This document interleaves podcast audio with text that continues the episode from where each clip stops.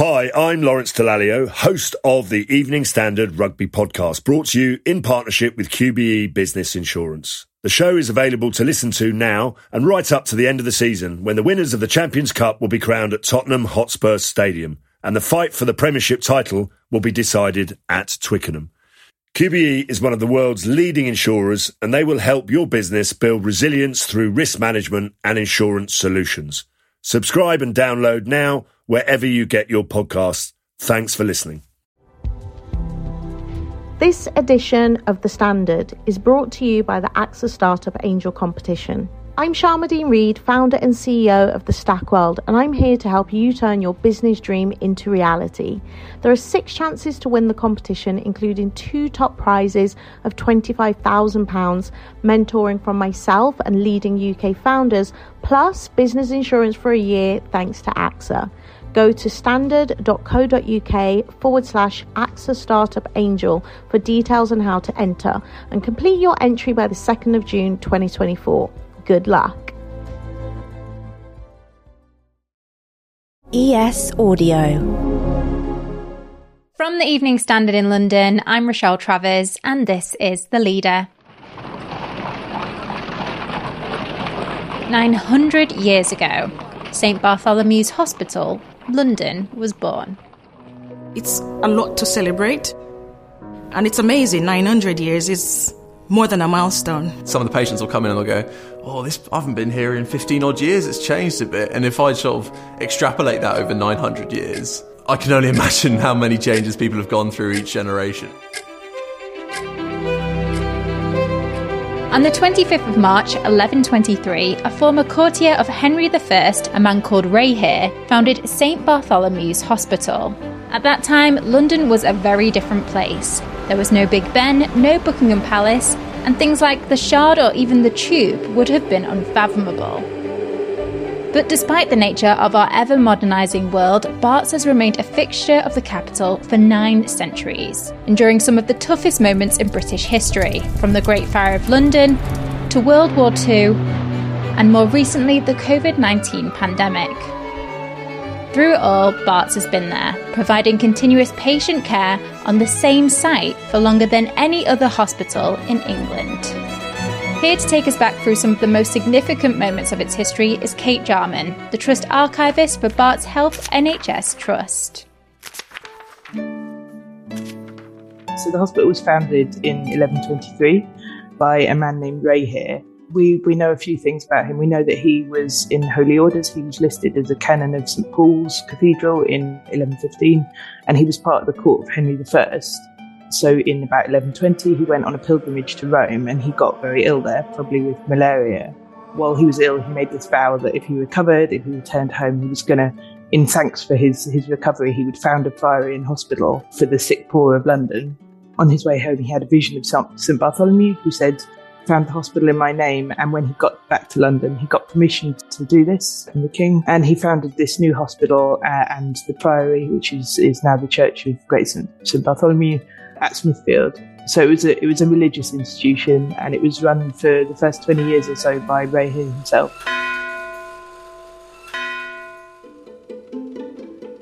At the time the hospital was founded, the king was Henry I. So Henry was, was one of the Norman kings. So we've been been speaking Norman French still. The the hospital we know is the oldest that's provided continuous care on the same site and is still still in operation. There was a bit of a rivalry with St Thomas's, which may have been founded a little earlier, but they, they don't have that documented, and they have moved. So Barts we, we know has been in the same place doing the same thing for that whole 900 years. It's really hard to kind of imagine 900 years. I mean, Barts, uh, when it was founded, was located outside the walls of the city. It was in a, a marshy area called Smoothfield, which is obviously now Smithfield, and it was uh, in the suburbs of London. That's outside the walls of the city because at, at the point we're talking about, London, the whole of London was basically the, the area that we now know as the city. So the kind of the square mile from the Tower of London to Blackfriars and up to Moorfields. And Barts was just outside that in this kind of marshy, undeveloped area where criminals were hanged and livestock was, was sold. Um, so the hospital kind of predates even things like the Lord Mayor of London with some of the, the really kind of old city institutions that we, we, we think of.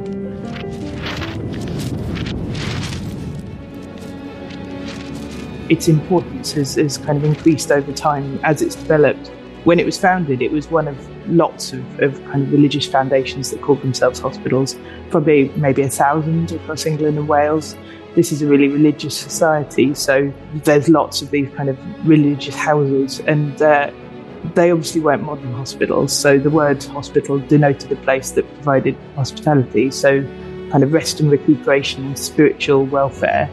Barts did uh, care for foundling children, it cared for babies from Newgate Prison. Unlike a lot of places which did call themselves hospitals, we, we know even at the start it did provide some medical care. So the book of the Foundation describes some early kind of cures, and there's a, 14th century compilation of medical texts by a clerk at the hospital called John Mirfield, which suggests that, that some of those treatments might have been used here at the time.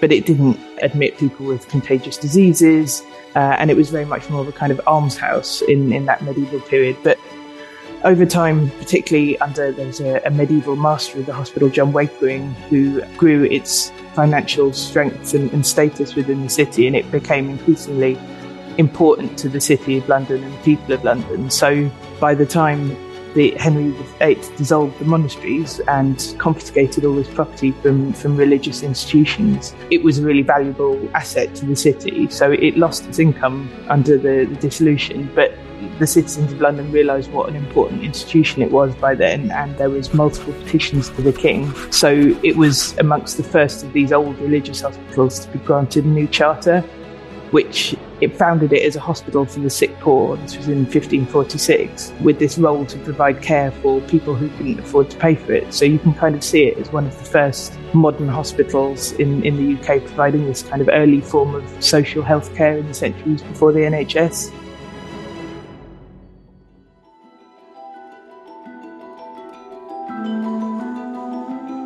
To the ads. Stay there to hear more from Kate Jarman on how St. Bartholomew's Hospital endured some of the biggest moments in history.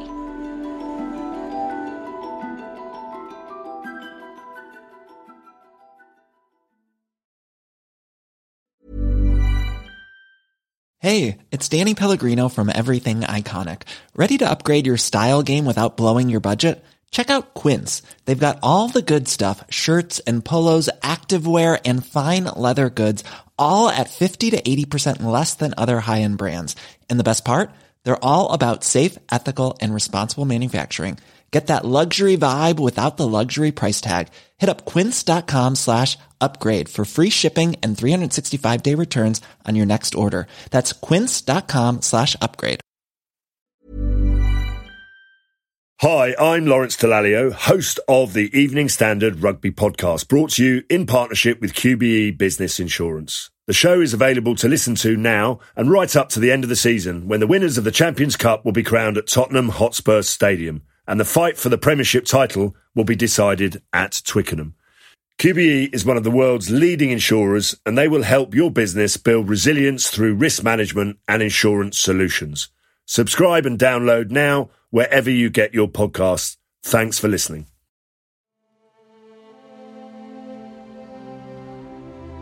I've obviously mentioned a bit about the, the threat to the hospital's future during the dissolution of monasteries. So there was this kind of period of about six years then when the hospital didn't have any real income and it fell into disrepair.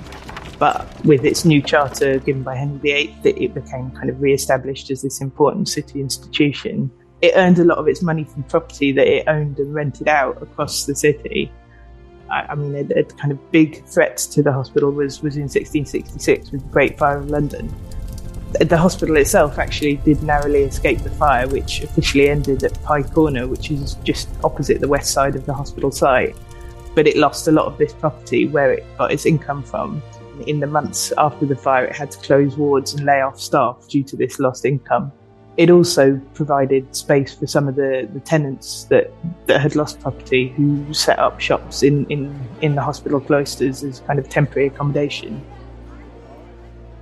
there's obviously been kind of other other later threats. So in, in uh, the Second World War, being so, so, central in London, the hospital was, was very much under threat during the Blitz.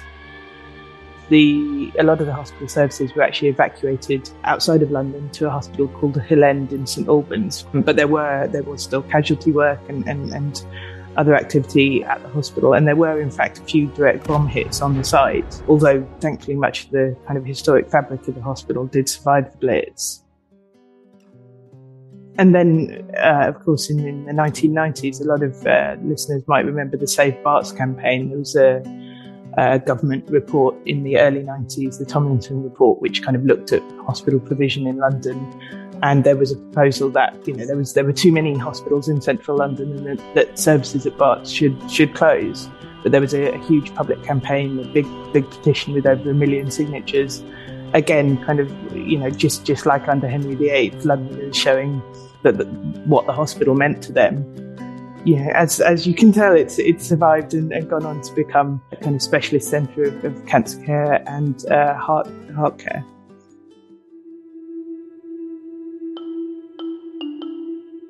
someone we we uh, hear a lot about is, is William Harvey, who was a physician here in the uh, 17th century, who was the first person to describe the circulation of the blood, which kind of went against a lot of earlier ideas.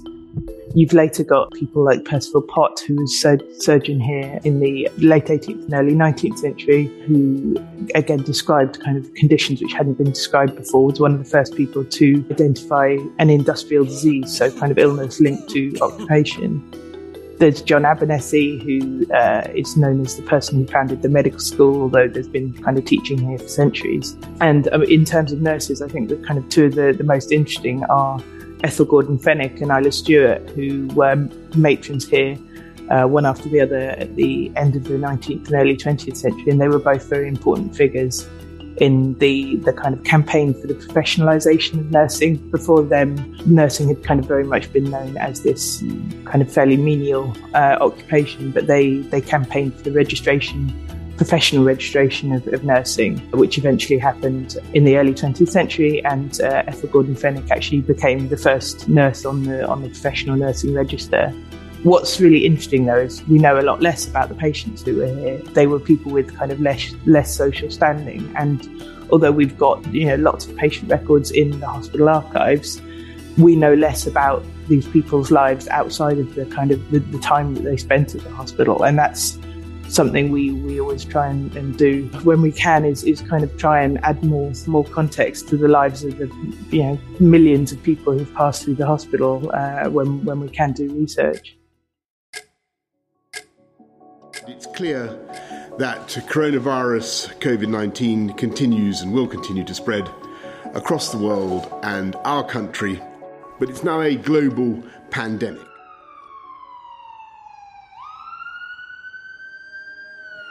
I think the pandemic's been an example of the, the power of hospitals working together. I mean, it, you know, despite the, the, the, challenges of, of the, the pandemic. So Barts, uh, since 2012, has been part of uh, an NHS trust called Barts Health NHS Trust. Uh, it's grouped with four other hospitals, including the Royal London in Whitechapel, which meant that during COVID, the, the hospitals were able to kind of work together to reorganise their services so a couple of the other trust hospitals were, were the, the centres for, for COVID care and COVID ICU. And Barts was, was able to, for example, at the start of the pandemic, take on a role as the, the emergency electives centre for the London region, while other hospitals did, did more kind of focused COVID care. And that means that um, across the, the pandemic, the, the trust hospitals managed to treat over 15,000 COVID patients successfully. So I think it really shows the kind of the strength of, of those those groupings within the NHS and kind of hospitals working together to reorganise services. I mean, I, I think Barts is, is kind of integral to London's history. You know, it's you know it's it's been here such a long time that, that its history kind of links with the history of lots of other London institutions and people. So you know, organisations that have donated to the hospital and supported the hospital over the years, but but also you know so many well millions of, of people over the years have been treated here that it's within so many family stories I, I think the kind of, you know, we talked about the, the, the threats to the hospital. I think the kind of response to those threats from the 16th to the 20th century shows the, the kind of the standing of the hospital within, you know, Londoners' lives and, and the value that they place on it. And being able to celebrate 900 years of uninterrupted care, you know, it's it's it's just been part of London and, and the stories of Londoners for, for all that time. Can find out more about 900 years of St Bartholomew's Hospital on their website, barts900.org. And that's it from the leader. This podcast is back on Monday at 4 pm.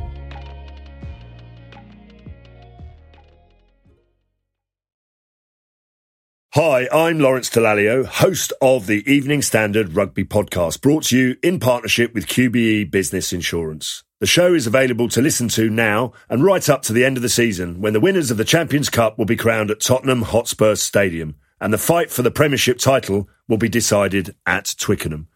QBE is one of the world's leading insurers and they will help your business build resilience through risk management and insurance solutions.